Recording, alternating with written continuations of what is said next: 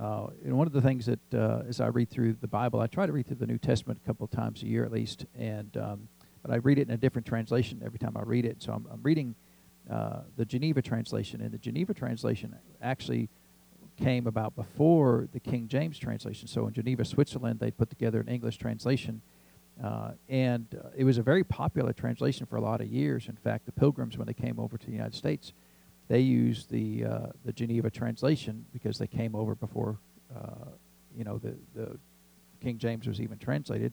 Uh, I guess anybody know when the Pilgrims came to America?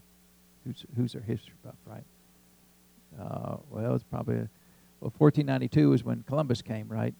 Uh, so, uh, but anyway, um, I didn't mean to spring that history question on you guys there, but whenever they got over here with the Mayflower, um, they brought the Geneva Bible with them, and uh, you know a lot of the a lot of the early English translations were actually you know added on from what Tyndale William Tyndale had done many years before that, and a lot of the a lot of the King James verses that we read, a lot of the other translations that we read came from William Tyndale. Uh, who was a great Bible translator, but then they killed him because well we can't have the Bible in English, and you know back then it was a big deal, right? Uh, they didn't want the Bible to be done in English, because we sure don't want people to actually know what the Bible says, right? If we can just speak speak it in Latin, then nobody actually knows what it really says, and so you know it was all about controlling the the uh, unlearned masses, right? And so it was uh, a terrible uh, blight on the Christian church that they would do that, um, and so. But anyway, so the Geneva translation was was actually produced in Geneva, Switzerland, uh, and it was really way more popular than the King James for a long time until uh, the British started uh, persecuting people for having any translation other than the King James. And at one time, um, you know, you could be arrested for having some other translation other than the King James translation, which is kind of how the King James became so popular. Not necessarily because it was the very best translation. I mean, it's pretty good, uh, but um, you know, if you start shooting people for reading something other than than what you wanted them to read, uh, your book tends to become more popular, right? And so uh, now, we haven't tried that with any of our books, you know, but, um, uh, and so anyway, but the Geneva translation is a pretty good translation.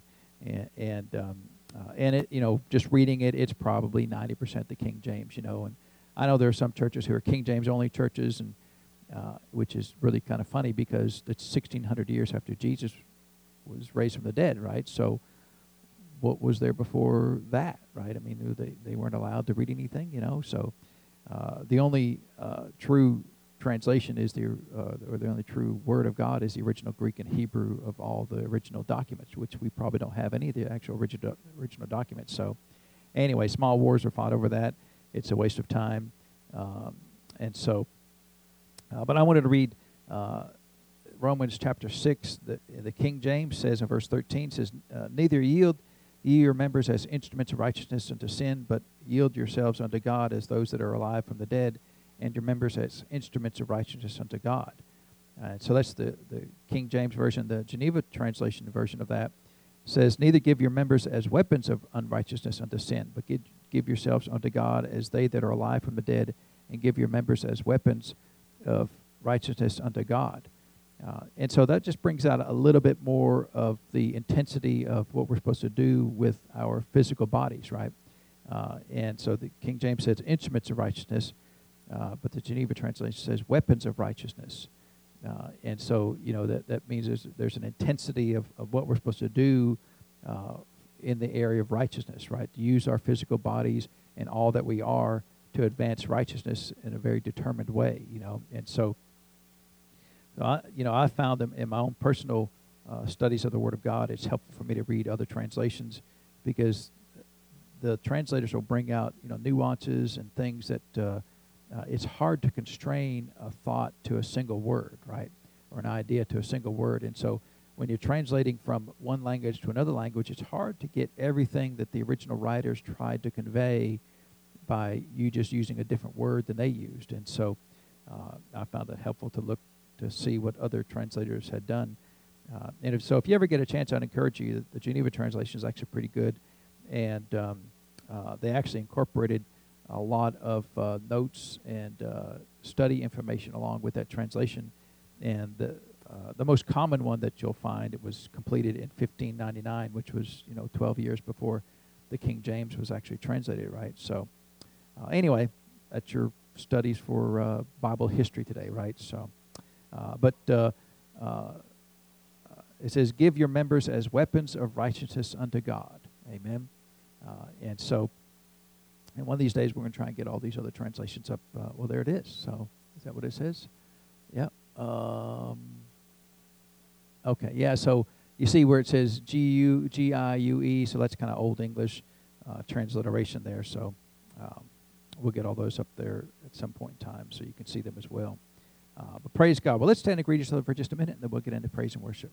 Honor you, Father, you alone. We thank you for your bigness and goodness, Father. We thank you that you're great and mighty, Father. And Father, not just in, in your word, Father, in the Bible, you're great and mighty in our lives.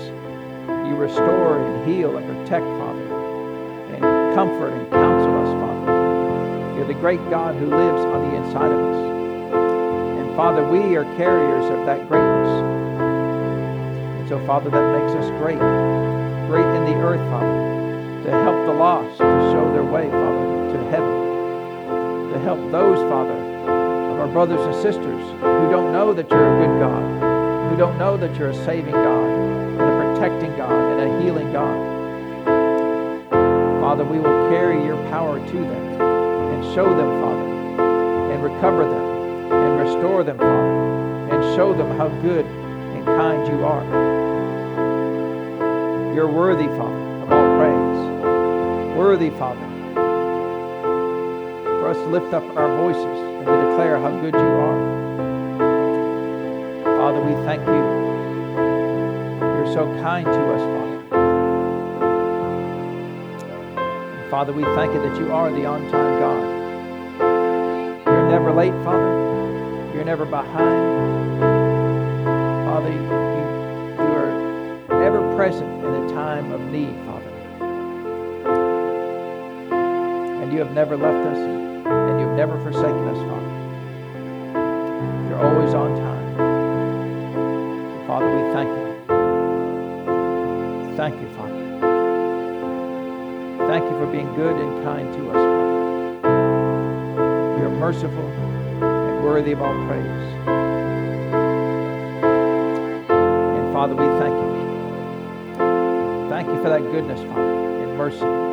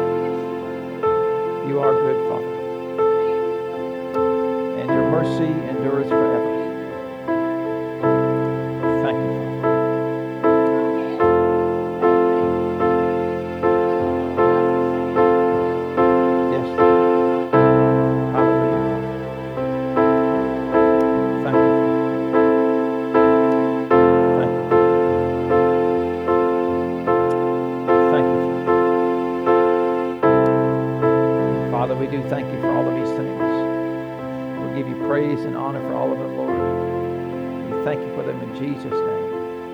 Amen. You know, the Bible says that times of refreshing come from the presence of the Lord. And that's one of the things that uh, uh, it's easy to get in the presence of the Lord uh, in corporate praise and worship. Amen. Uh, you can get into the presence of the Lord all by yourself. Uh, it's a little easier when you come to church, though. Amen.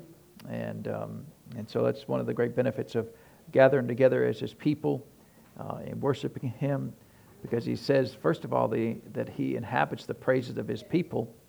Uh, and so if he does, then, then anytime we worship him, he comes into our midst and manifests himself. Amen. Uh, and so, uh, you know, a lot of times we get out in the world and get uh, dealing with worldly things and lives and mowing the grass and, you know, cleaning the kitchen and all that stuff. And, uh, and uh, it's good to be refreshed. Amen. It's good to be refreshed in his, in his, pre- in his presence and by his spirit. And so, we thank God for that. Amen. I thank God that He's real. And, um, you know, for me, the Lord is very real in my life. He's real in every aspect of my life. And every day and, and everywhere I go um, and all that I do, he, He's real in my life. Uh, and, uh, and I thank God that He is. Amen. He's not just a God I read about and, and study and collect knowledge and facts about. Uh, you know, that's we tried to do that with the pilgrims, and we weren't very successful earlier, right? Just read facts about the pilgrims, right? Uh, and so, uh, but uh, the Lord's real. He's He's really uh, active in our lives, or He could be, or He should be. Amen. Uh, and um, I would encourage you always to develop a, a, strong relationship with the Father in your life. You know, to make sure that you're aware of His presence, aware of His desire for your life, because He only wants good things for you. Amen. Uh, and so, so we have been uh, teaching on, you know, how, how can you know the will of God in your life? Uh, and I know a lot of Christians uh, oftentimes will suffer in that. You know, they, they'll almost wander through life just, I just don't know what the Lord wants me to do. I just don't know what the Lord wants me to do. Uh, and, but I, and I have observed many Christians that they will, they will do something for a season and they'll be unhappy. So instead of spending time, you know, the Bible talks about waiting upon the Lord, right? And waiting upon the Lord is just spending time in prayer in His presence, and then sometimes just being quiet and waiting for Him to instruct and to teach and to, and to guide and direct. Uh, and instead of doing that, spending that time to do that, what they'll do a lot of times, they'll just start changing natural things. They'll move to a different city, they'll buy a different house, they'll buy a different car, sometimes they'll buy a different wife, you know, whatever it takes, right? Sometimes they'll just keep on changing things hoping that they'll find the will of God. Uh, and, and it's just throwing darts at the wall, right? You, you, hope that you hit a bullseye, but you don't really know. Uh, and a lot of the church lives that way. They, they never live with the knowledge that what they're doing is the perfect will of God. And from my reading of the Word of God, we have every right and privilege to be able to know that whatever we're doing, uh, we have the capacity to do the perfect will of God in our life because we're going to get judged by the Lord, aren't we? Didn't he say he's going to judge everything we do, right, in the body?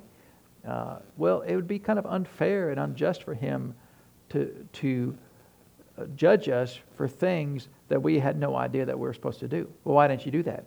Well, Lord, did you tell me to do that? No. Well, well, then why are you judging me for that? Wouldn't it be an unjust God to, I mean, it'd be like, you know, all the courts and all the police uh, arresting us and finding us for laws that that uh, uh, they didn't even write on the books. You know, I mean, if it's written on the books, then then they say, well, you're, you know, ignorance of the law is no excuse. But if they didn't write it on the books, then they still arrested you and fined you for that. That'd be kind of unjust, wouldn't it? And the same thing, if the Lord has it written upon your heart, what he what He wants for you specifically to do in this life, He would be an unjust God to judge you in that, wouldn't He? Uh, and, and of course, He's not an unjust God, and He does declare that we can know His will. But a lot of times, the, the church will say things, well, you can never know the will of God. And, uh, and of course, I know, I'm sure it's not everybody, but many times people will say things And, and what their hope is that if I say this, then that'll get me off the hook from doing what the word says, right? Remember what the man said there, we read in, in the book of Matthew, the man with the one talent said, uh, Lord, you're a hard, you're a hard man. Is the Lord a hard man? He, he's not a hard man. Uh, the second part of what he said that he, he reaps where he doesn't sow, that was true because the Lord said, that he repeated that. He said, You're correct. I do reap where I don't sow.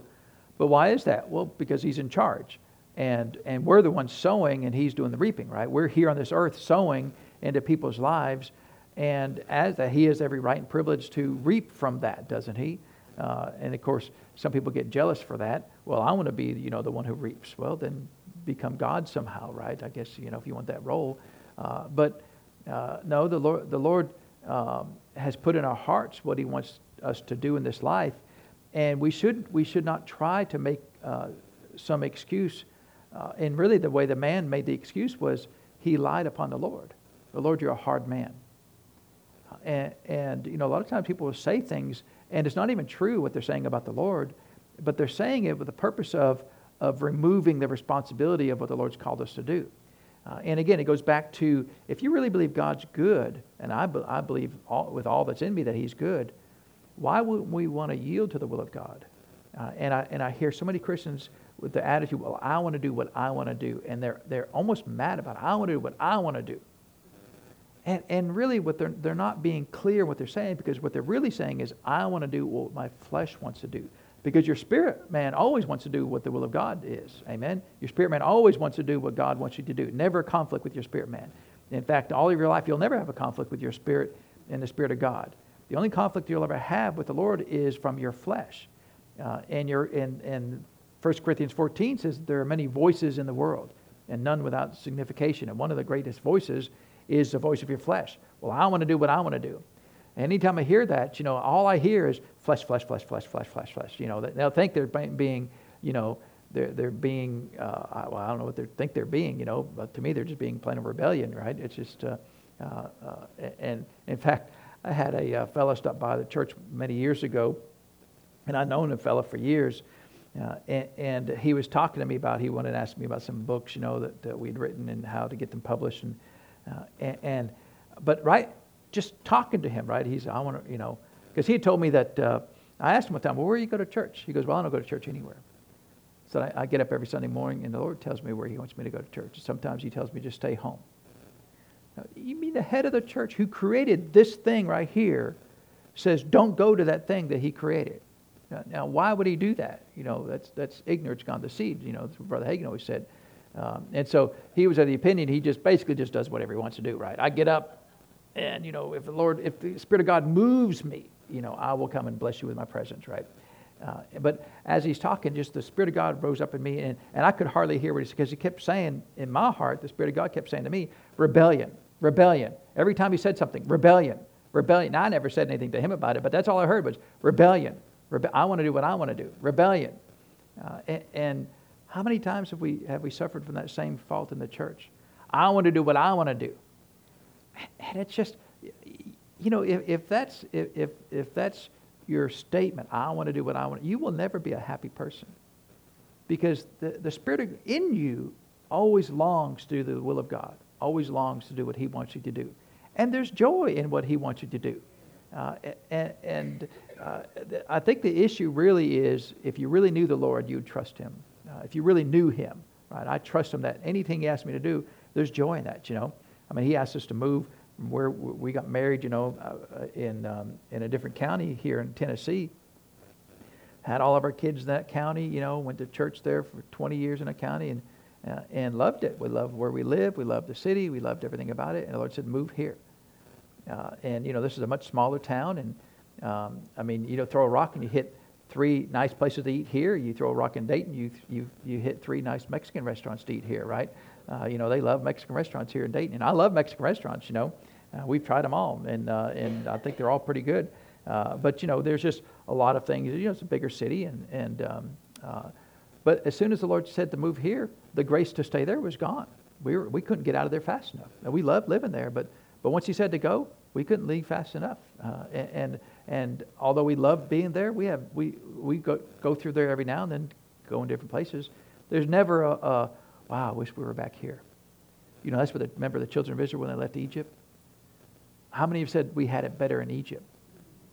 So right now, they were completely free to, to do their own thing, but when they were in Egypt, they were slaves and, and had no freedom, right? Told what to do, gave, you know, gave requirements for how much work they had to complete every day, uh, and, and couldn't come and go as they pleased. Uh, and, but they liked that. It was better. Uh, and, you know, there are, there are times when people just, you know, uh, they just want to be told what to do, right? But you think that people like that would be easy to follow the will of God. But usually they just wanted to find out what whatever their, their flesh says. Uh, and so you, you've got to get that conflict resolved in your heart. And that's a great conflict that most Christians will have is I want to do what I want to do. You know, the Lord's not opposed to you being happy. You know that? I mean, how many times has the Bible said blessed? Blessed, blessed, blessed, blessed, blessed. You know, one of the definitions of blessed means to be happy, right? He is not, he's not opposed to his children being happy. In fact, he, he's declared many times he wants us to be happy. That's news for a lot of Christians. You know, some Christians are just mean and grumpy and mad all the time, and, and you just wonder why, you know, and they get the thumping their Bibles and, and saying all kinds of harsh things. And no, the Lord desires for you to be full of joy in this life. Amen. Uh, and then, of course, in the next life is going to be even more full of joy, right? I don't know you get more than full of joy, but uh, it's going to be better, right? So, uh, if you can resolve that conflict of, well, Lord, I just want to do what you want me to do, whatever it is. See, that's a good, that's a good place to start, right? Remember what we read in, in the book of Hebrews about Jesus? He said, I came to do thy will, O God. And that's really, if you can get to that settled in your heart, Lord, I came to do your will. And that's the end of the discussion. Whatever you want me to do is fine, right? If uh, you want me to stay, I'll stay. If you want me to go, I'll go. Uh, I came to do your will. Uh, and and uh, the only way you can make that successful is if you're willing to be honest. A lot of people say, I'm doing the will of God. No, you're not. You know, you just divorced your wife and you married your neighbor, and, you know, that ain't, you know, I mean, well, yeah, but she was prettier than my wife. You know, well, you know, okay, we'll give you that. But, you know, it's still not the, the that, is that the will of God? You know, it's just a, that's your flesh, right? Uh, there were a lot of people who would send, uh, call up uh, Brother Hagin's uh, school that he had and said, uh, My wife uh, won't, won't go in the ministry with me.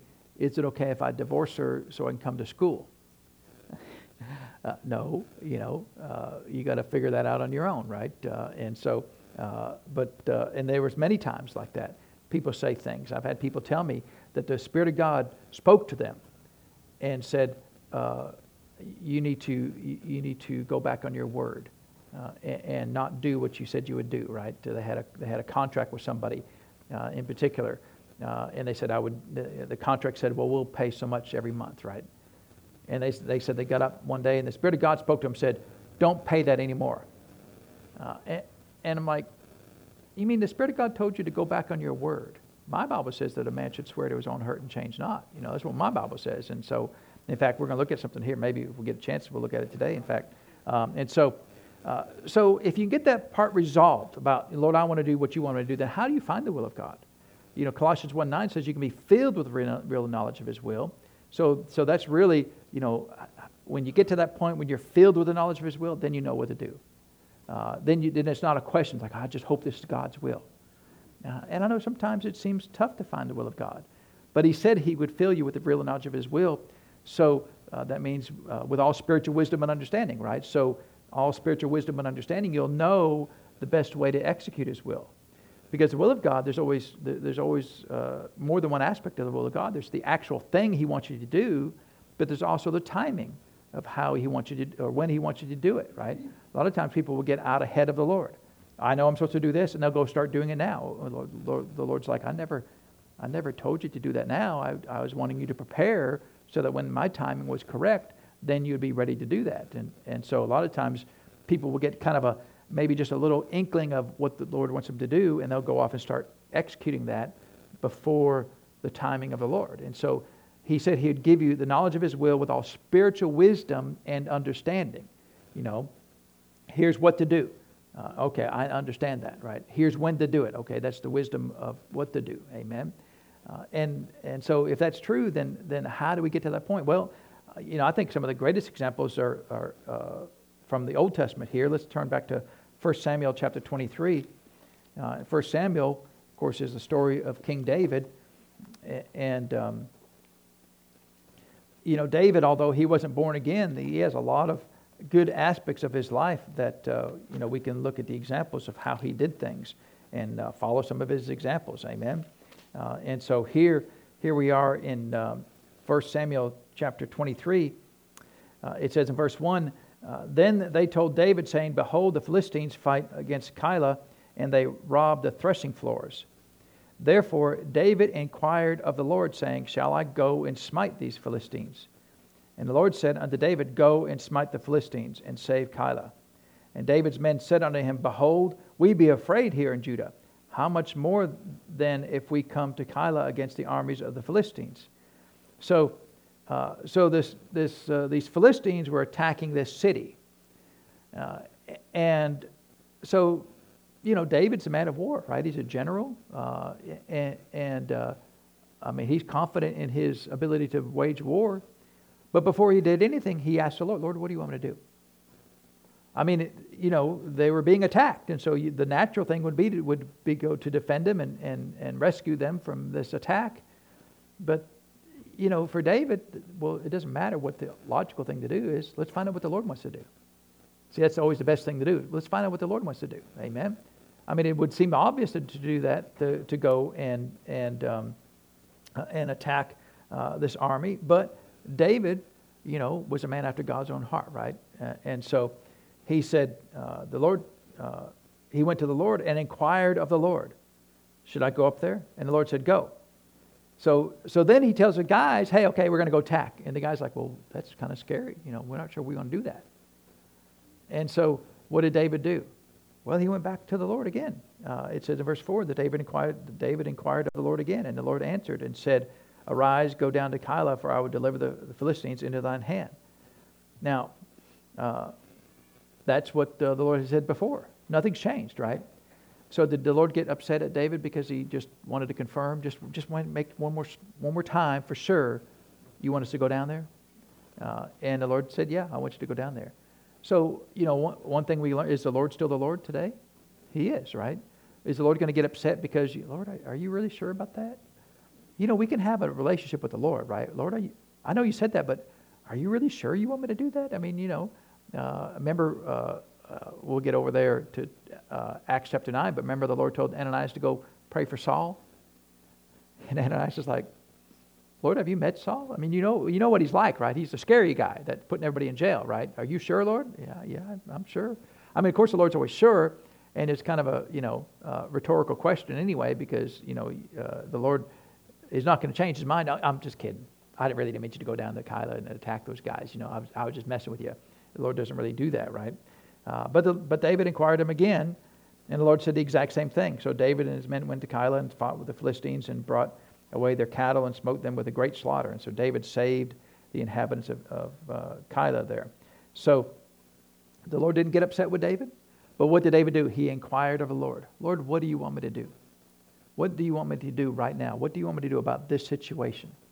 And, and you know, uh, I deal with situations on, a, on, a, on occasion, you know, sometimes as a pastor, sometimes just as a, as a human being on the earth. Uh, sometimes people will do things against me and say things against me or attack me. And, uh, and when I, I, when I go to the Lord, uh, I always, you know, first of all, Lord, I ask you to bless them and increase them and protect them and watch over them and, and speak to them and remind them how much you love them. Uh, and then in dealing with the conflict itself, I, I, say, Lord, however you want to deal with it, you deal with it however you want to. If you want to have mercy, praise God, you know. If you want to do anything else, and I don't give them a list of anything else, you know, if you want to, you know, murder their cat or cause their car to explode, I don't give them any ideas, you know, anything like that. Lord, however you want to deal with it, you, that's fine. Right? I always leave it up to Him. You deal with it however you want to. Uh, but uh, I'm going to ask you to have mercy. Uh, and so, so David was successful, right? Uh, and he, he asked of the Lord. Uh, and so that's really, if you want to know the will of God, you know, a lot of times He won't tell you unless you ask Him. You know, the Lord never, the Lord didn't come to David here at all and said, hey, go down there and do that. David had to go and ask. And the Lord, you know, wants to have a relationship with us. It's a two-way, you know, you are a sovereign being in, in a sense that you get to choose every day what you do. Nobody makes you do anything you do. The Lord, uh, even the Lord, won't make you do anything. And so a lot of times He will wait on you. You know, we say we're supposed to wait on the Lord, but many times He's waiting on us to ask, Lord, what do you want me to do? Uh, how do you want me to handle this? What do you want me to say? Do you want me to go down there? Do you want me to take this job? Do you want me to buy this house? Do you want me to buy this car? And, you know, for a lot of things, it doesn't really matter, you know. But things that could matter, you know, it's, it's always helpful to check in with the Lord. Lord, Lord, Lord what do you want me to do? Uh, I remember uh, years ago, we'd had a, uh, um, you know, back when our kids were small, by law, you were required to have a minivan, right? So we had a minivan by law. You know, law said all parents have to have a minivan, so we had one.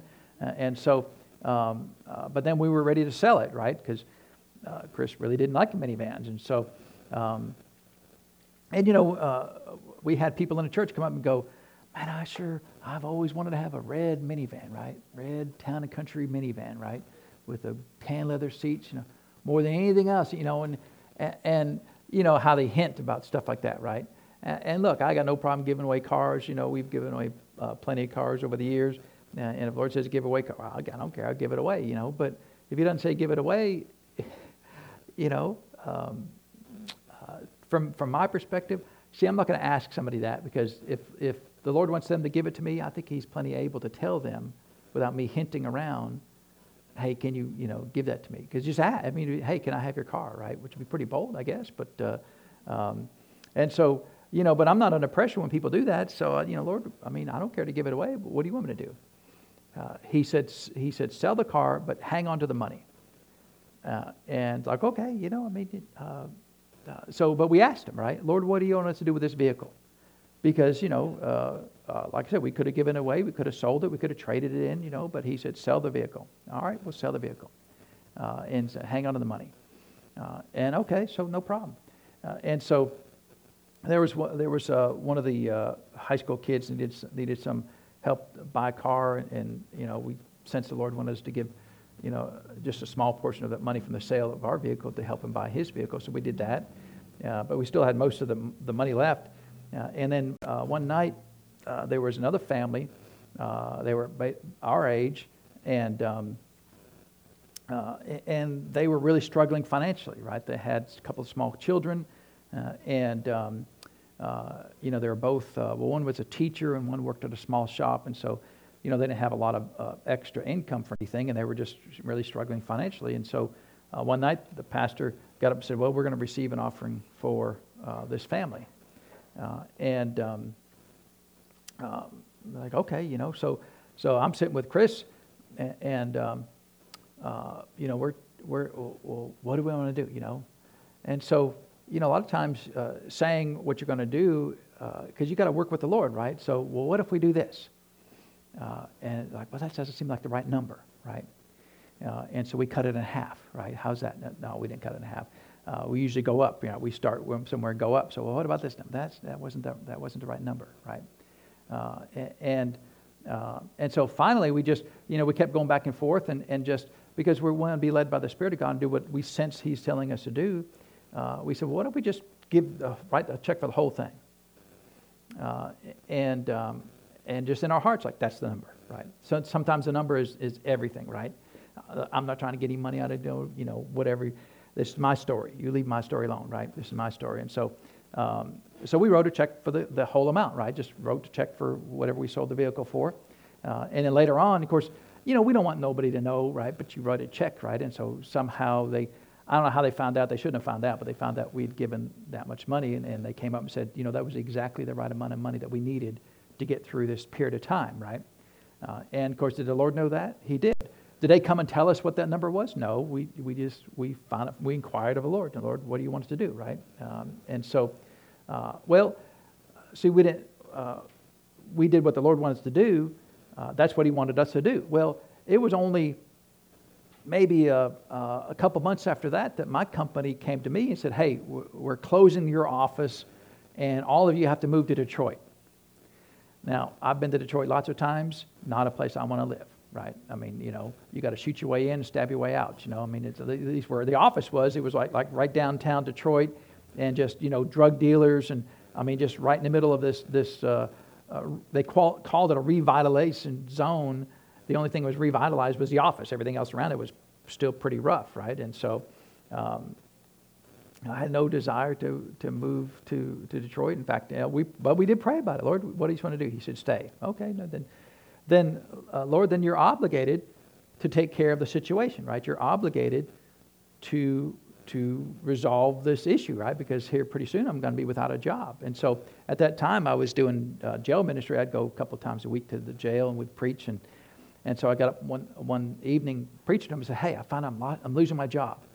Now, what are you going to do? Well, I said, the, uh, the Lord will provide. He said he would take care of me, and so he'll provide me a, a job at least as good as the one that I've got now.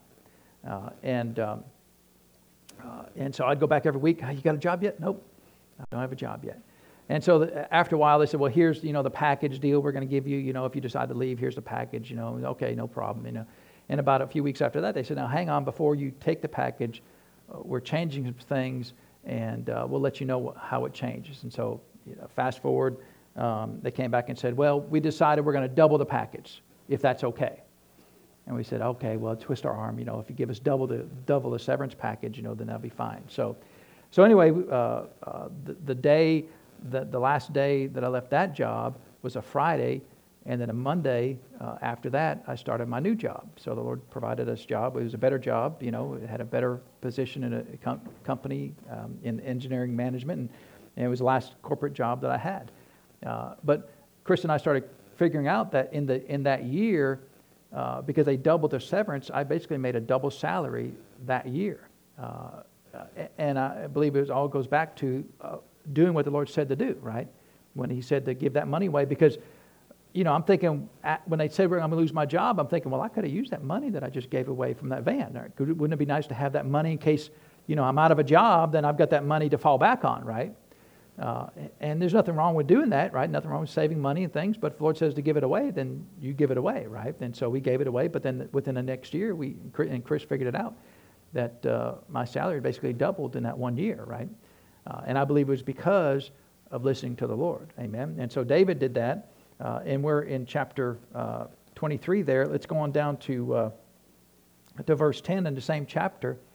Uh, and, and it says here Then David said, O Lord God of Israel, thy servant hath certainly heard that Saul seeketh to come to Keilah to destroy the city for my sake. Will the men of Keilah deliver me up into his hands?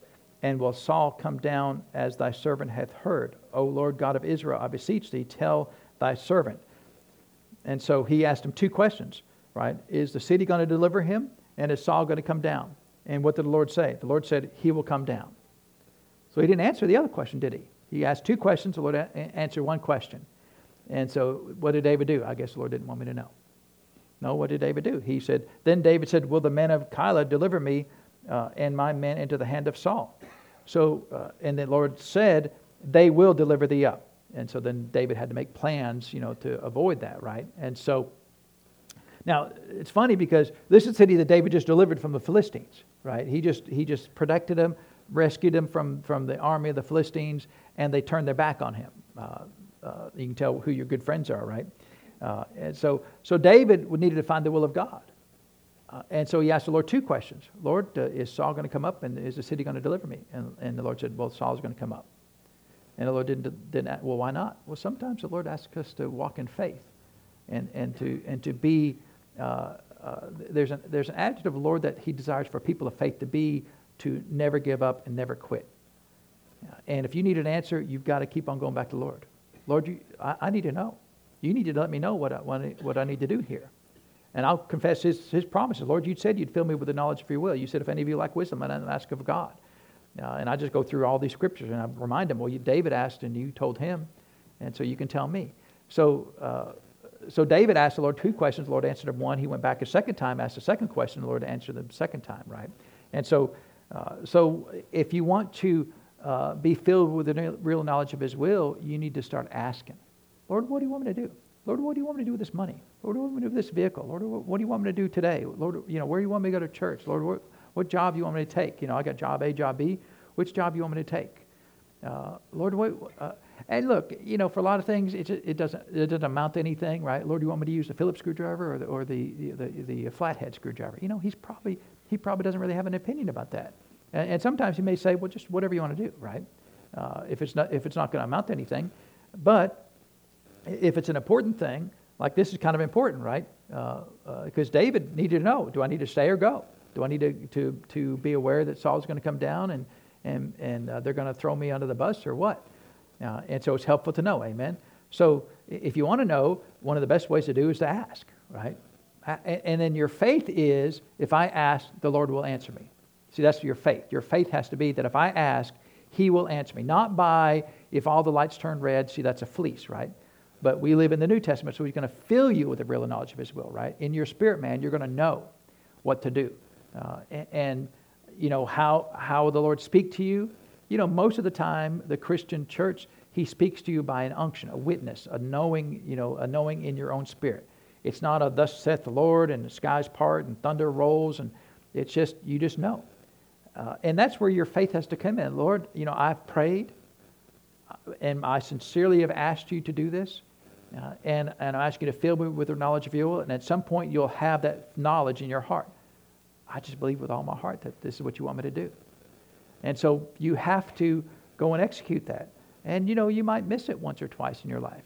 Uh, but if you're sincere, then the Lord will fill you with that knowledge. And then you have to have faith to do that because it's not going to be an email or a text message or you know a Facebook post, something really obvious. It's going to be something that requires a little bit of faith in your part that, Lord, I, I believe you're telling me to do this. I believe this is what you want me to do. So, so we inquire of the Lord, right? So uh, we've got a, a, few minutes. Let's let's turn over to Joshua, uh, chapter nine. And, and, I just wanted to to uh, read this story because this is there's a, I mean, we may not even get done with this story, but we'll start it anyway, right? So Joshua judges, right? Uh, so Deuteronomy, then, then Joshua. So, so Joshua chapter 9. So, um, course, Moses is dead. They're in the promised land now. They're, they're going through the promised land, cleaning up the promised land, uh, and doing, uh, doing all this stuff, right? Uh, and so uh, let's start. Um, um, let's start in verse 3 here of Joshua chapter 9. So, and when the inhabitants of Gibeon heard what Joshua had done unto Jericho uh, and to Ai, they did work wily and went and made as if they had been ambassadors and took old sacks upon uh, their asses and wine bottles, old and rent and bound up, and old shoes and clouded upon their feet, and old garments upon them, and it was and all the bread of their provision was dry and moldy. And they went to Joshua unto the camp at, at Gilgal, Gilgal, and said unto, unto him and to the men of Israel, We be come from a far country. Now therefore make ye a league with us.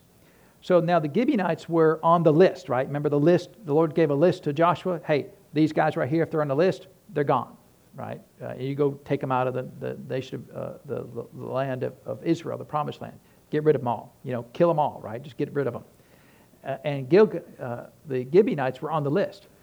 And of course, uh, they're, they're sitting back and, and watching, right? I don't know if they had like CNN or something, you know, watching it there and, and, and just, uh, oh yeah, they're gone, they're gone, they're gone, right? They're, they're finding out all these people are gone. Uh, and so they, they, they know, you know, they're not dumb. They know, well, then we must be on the list too. And we don't want to be gone. So what they do? Well, now they're just next door, right? They're just in the same in the same uh, area that uh, that Joshua's in, but they go and get all dirty, right? They got all dirty and they get some moldy bread and they get all ratty clothes and they show up to, to Joshua, hey, man, we've been traveling a long ways. Really? How long have you been traveling? Well, really just a couple miles, but we want to act like it's a long way, right? And so, so that's, the, that's the deal, right? Make a league, make a, make a covenant with us. Uh, and so, and the men of Israel said in verse 7 said unto, unto the Hivites, uh, Peradventure ye dwell among us, and how shall we make a league with you? And they said unto Joshua, We are thy servants. And Joshua said unto them, Who are ye? And whence come ye? And they said unto him, From a very far country thy servants are come because of the name of the Lord thy God. For we have heard of the fame of him and all that he did in Egypt. And it's kind of true, but it, it's not because they want to serve the Lord. They just don't want to get killed by the Lord, right? So, I mean, they're saying the right things, but their motivation's, you know, a little different than what they're actually saying, right? You know, we just don't want to die. We would prefer to live. Uh, and, it, and it says in verse 10, and all that he did to the two kings of the Amorites and that, that were beyond Jordan, and when Moses was there, and Sihon, the king of uh, Heshbon, and Og, the king of uh, Bashan, which was at Ashtaroth. Wherefore our elders and all the inhabitants of our country spake to us, saying, Take victuals with you, or food with you, unto the journey, and go meet them, and say unto them, We are your servants. Therefore now make a league or a covenant with us. This our bread we took hot for our provision out of our houses. Not true. On the day we came to go unto you, and but now behold, it is dry and it is moldy. And these bottles of wine which which we filled were new, and behold, they be rent.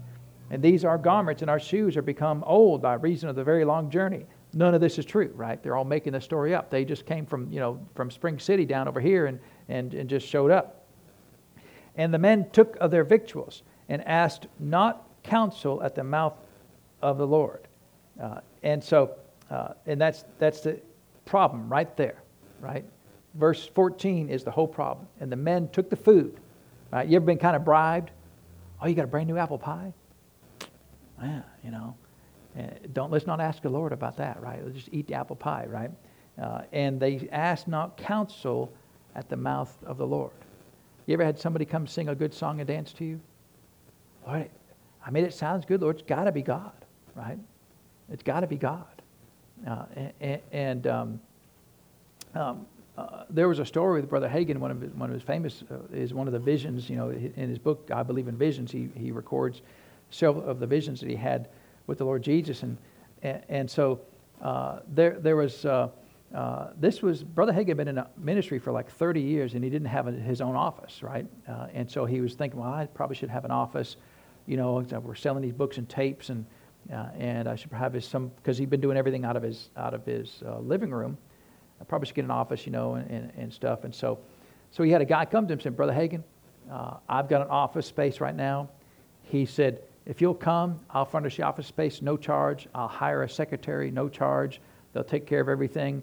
You know, you just you can use it, uh, and um, it'll be great, no charge, right? All, all the office space and secretarial um, and all the office equipment that you need, I'll I'll provide it for you. Sounds like a pretty good deal, right? Must be God. Sounds like a good deal.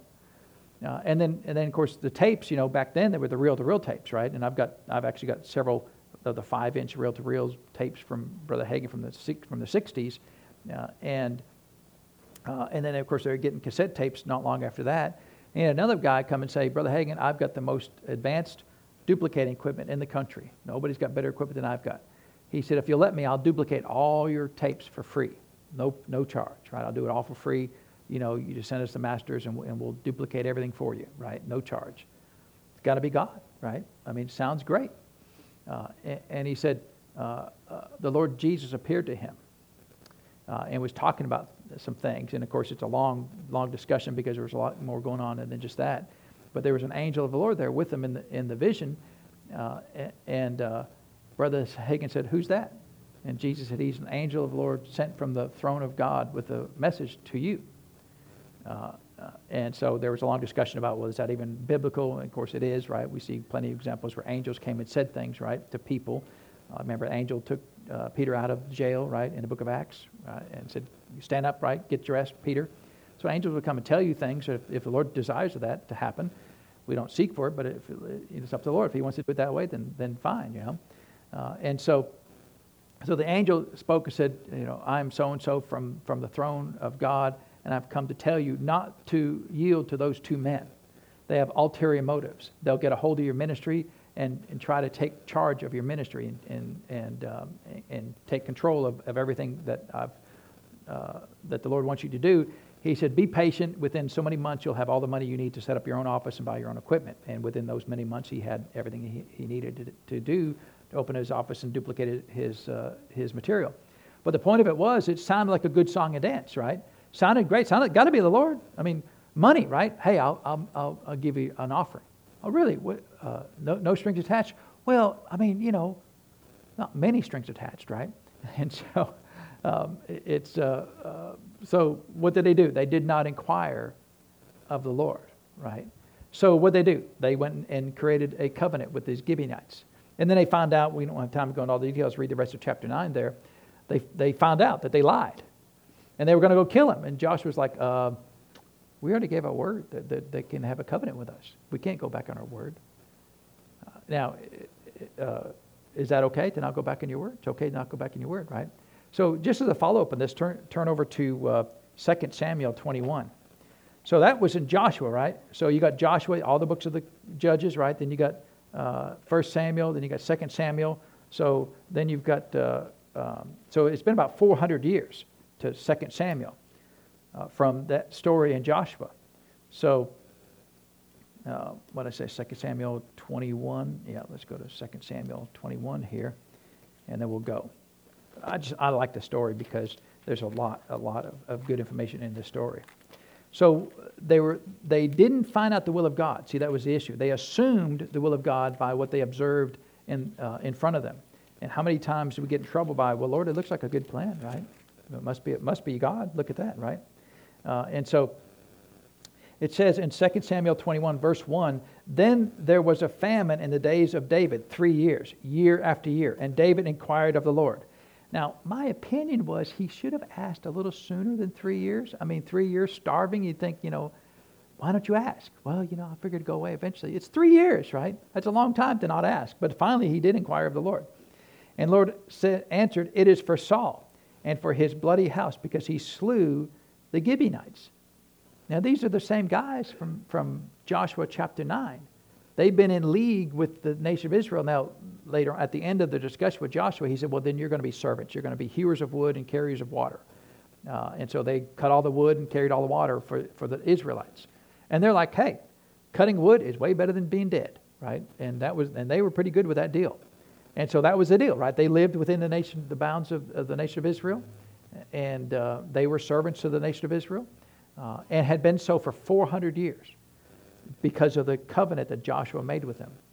Uh, and so, but then Saul came around and goes, These, these Gentiles, you know, I'm not having them in my, my country. So what did Saul do? He went and started killing them. And, and what happened? A famine came. Why, why did a famine come? Because they got out of the will of God. They had made a covenant with them, and even though they didn't inquire of the Lord, they still made a covenant with them. And so the Lord's like, Well, you made the covenant. You gotta you gotta stand by it. So now Saul's like, I don't want to stand by it. I ain't, I ain't doing a covenant. 400 years later. And, and the Lord's like, I had to take my hand off Israel because you violated the covenant that you made with these people. Uh, and now there's a famine because of what you guys did. I, I didn't put the famine on, it's what you did. You, you violated the covenant that you made with these people.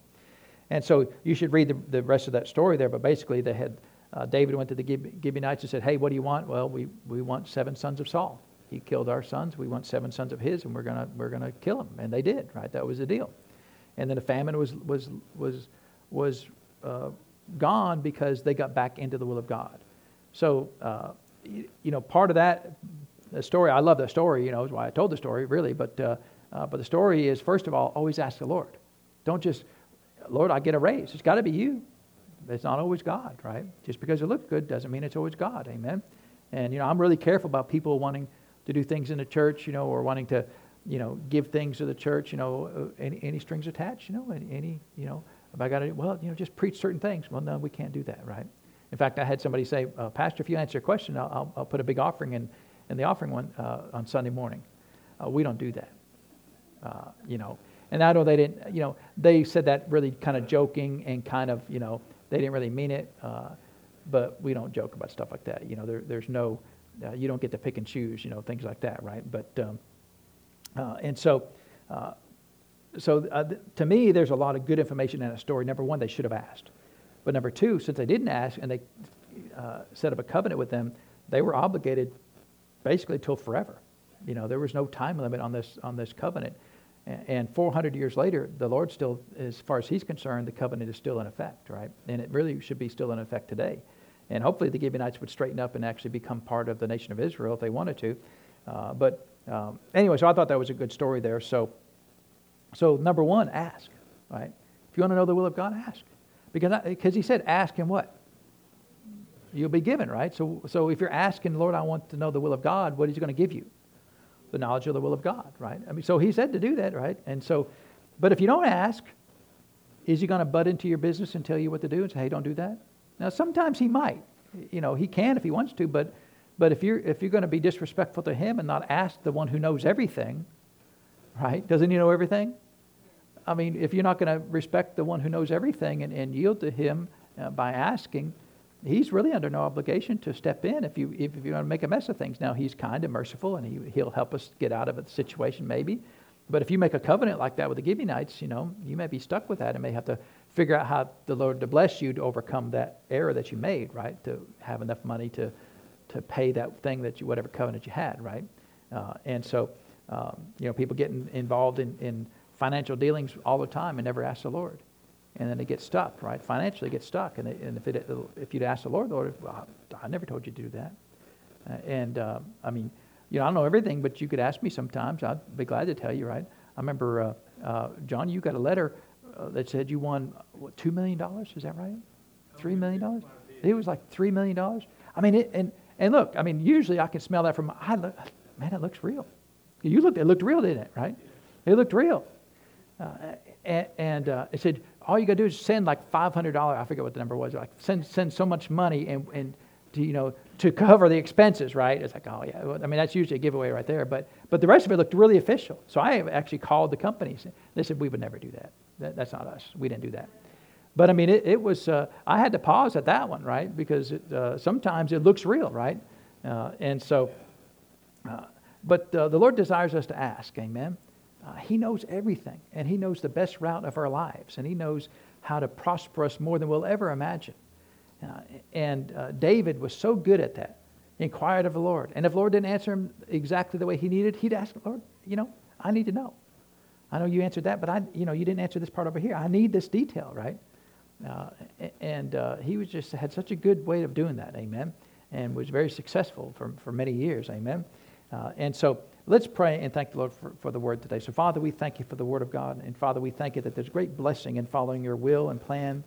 And so, Father, one of the greatest ways to find your will is simply to ask, Father, Lord, what do you want us to do?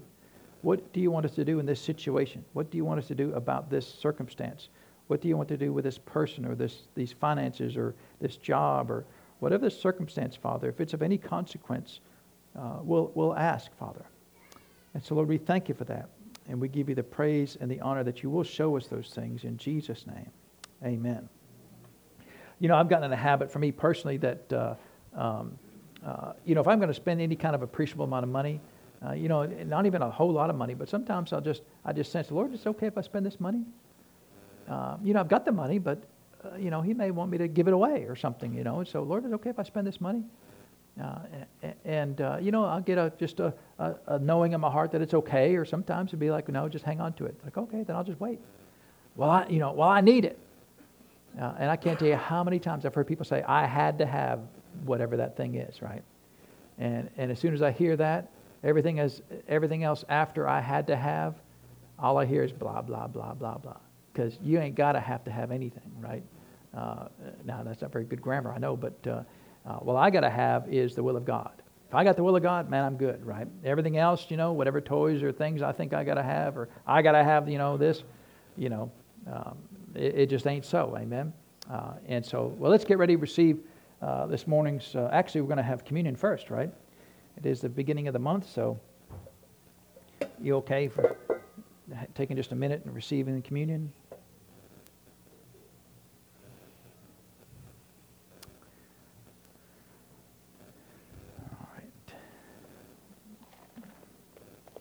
While you're just doing that, I'm going to open up here to.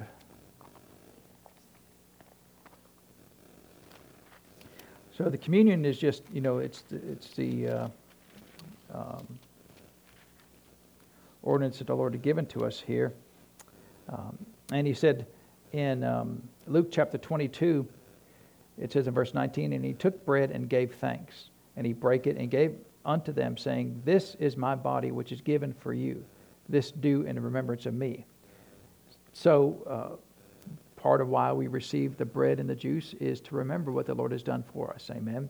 Uh, in, and he says in verse 20, likewise also the cup uh, after supper, saying, uh, This cup is the new covenant in my blood, which is shed for you.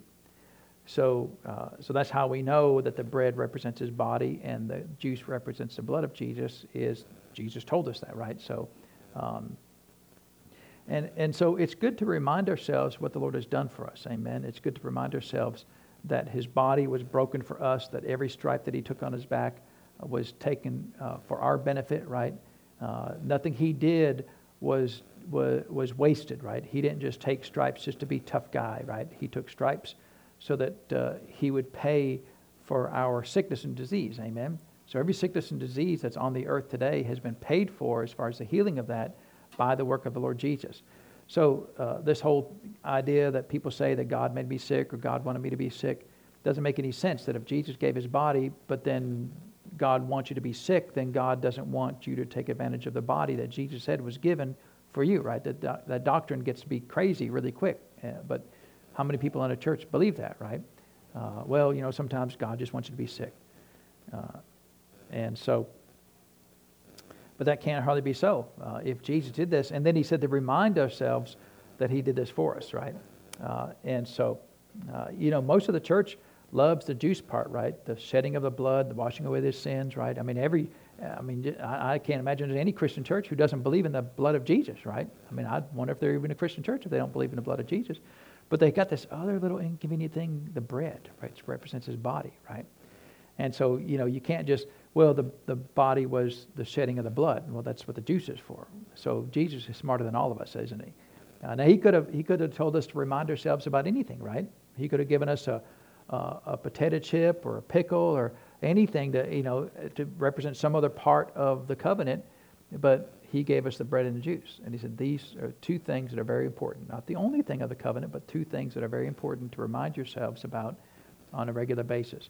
And so, you know, the blood of Jesus, how many people just think they're worth, unworthy and no count, of no value?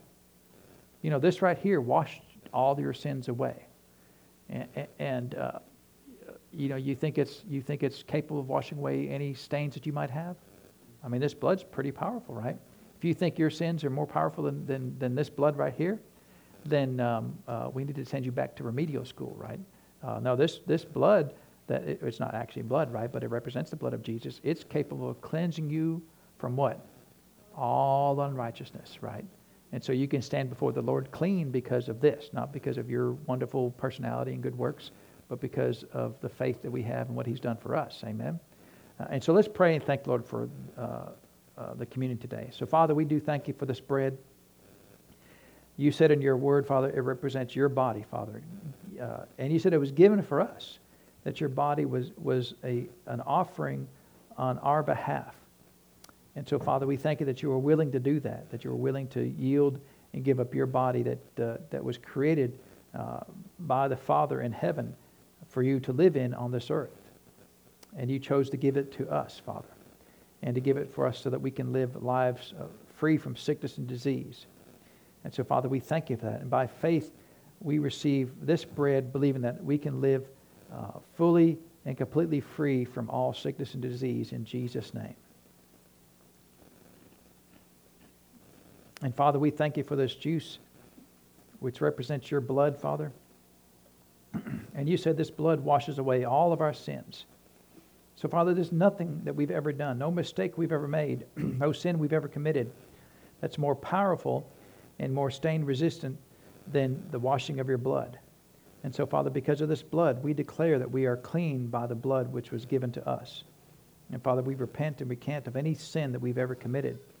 And we thank you that your blood will wash away all of that unrighteousness and we can stand before you without spot or blemish. And we give you the praise for that, Father, in Jesus' name. Amen.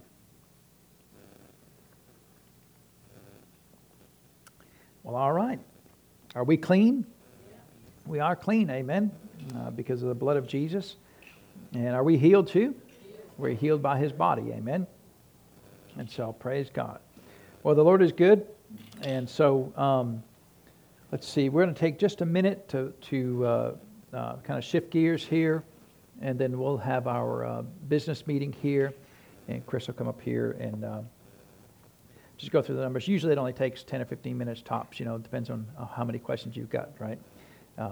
Uh, and then, uh, and if it's okay, we'll show you just kind of the designs of what we want to do in the sanctuary and get any feedback uh, from you guys on that as well. So, um, all right, well, we'll dismiss and, and oh, we, got, we, need, we haven't received the offering? Okay, you got time for to receive the offering? Okay, well, let's pray and thank the Lord for the opportunity to give today. Well, Father, we do thank you for uh, blessing us each and every day. And Father, we thank you for the opportunity to receive an offering on your behalf. Uh, we thank you, Father, that your kingdom will be advanced because we sow into it. And we give you the praise and the honor for it, Father, in Jesus' name. Amen. All right. Um, uh, the, the, uh, the Krakens have been released, right? So, all right. Um, well, Chris, if you want to come ahead, I'm going to go back that way. She's going to come up this way she'll run through all those uh, that information there for you, and then we'll get that uh, uh, we'll get that uh, Uh, design and stuff up there on the screen there for you. So, all right, we'll see y'all in, in a minute.